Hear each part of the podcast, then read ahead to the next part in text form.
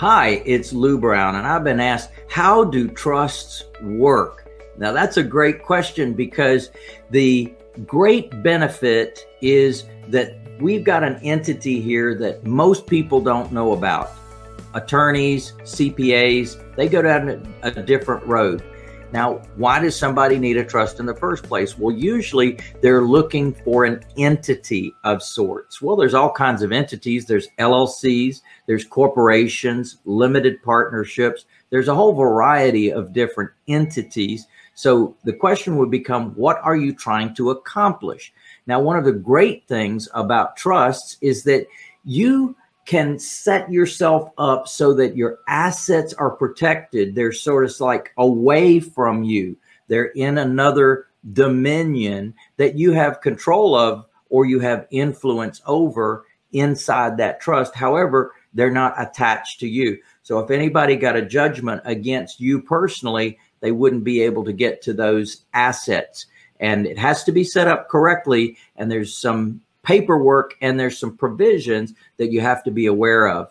That's one of the things I cover at an upcoming event. We've got a four day training called Maximum Asset Shield. And one of the great things about that training is you get to go inside what you're actually trying to accomplish and bring a deed with you to class, bring a title with you to class, and learn yourself what you're up to and I call it where the bones are buried, right? You're about to bury all the bones in the backyard. It's a good idea to know and have a map to those bones.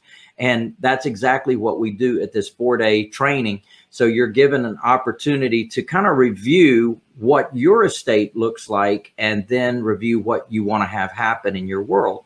And by the way, this is for people just getting started as well, so that they can learn how to do it the right way Others have to go backwards and deal with all the assets that they currently have. Either way, we've got all kinds of folks in the room when we're going through that training. So it's important that you learn that trusts have a process. So it's coming, the asset, whatever might be owned, is being transferred from your name, your ownership, into the trust name, the trust ownership. And one of the things I teach is go ahead and further separate your assets so that each asset is in its own name, its own trust. Create insulators for each of your assets so that if anything happens with a particular asset, it cannot infect or affect the rest of the assets that you have.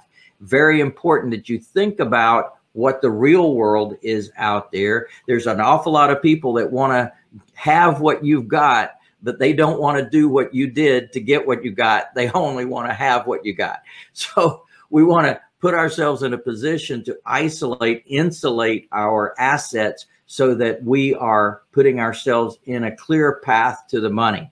And I always think about that clear path to the money, right?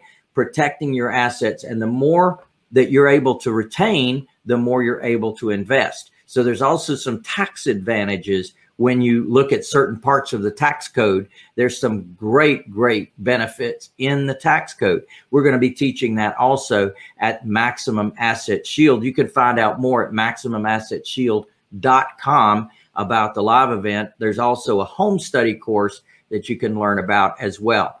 But definitely planning your estate is a very important thing. Doing is even more important. So we could have the intention to do everything. But if you die without that trust in place, just know that your family is going to have to go through that painful, time consuming, and expensive process called probate. That can be avoided. And the only entity on the planet that can avoid it is trust. So I want you to learn that. It's the most valuable thing you could ever be doing for yourself and for your family going forward. My name's Lou Brown. I look forward to seeing you soon. Yeah, baby.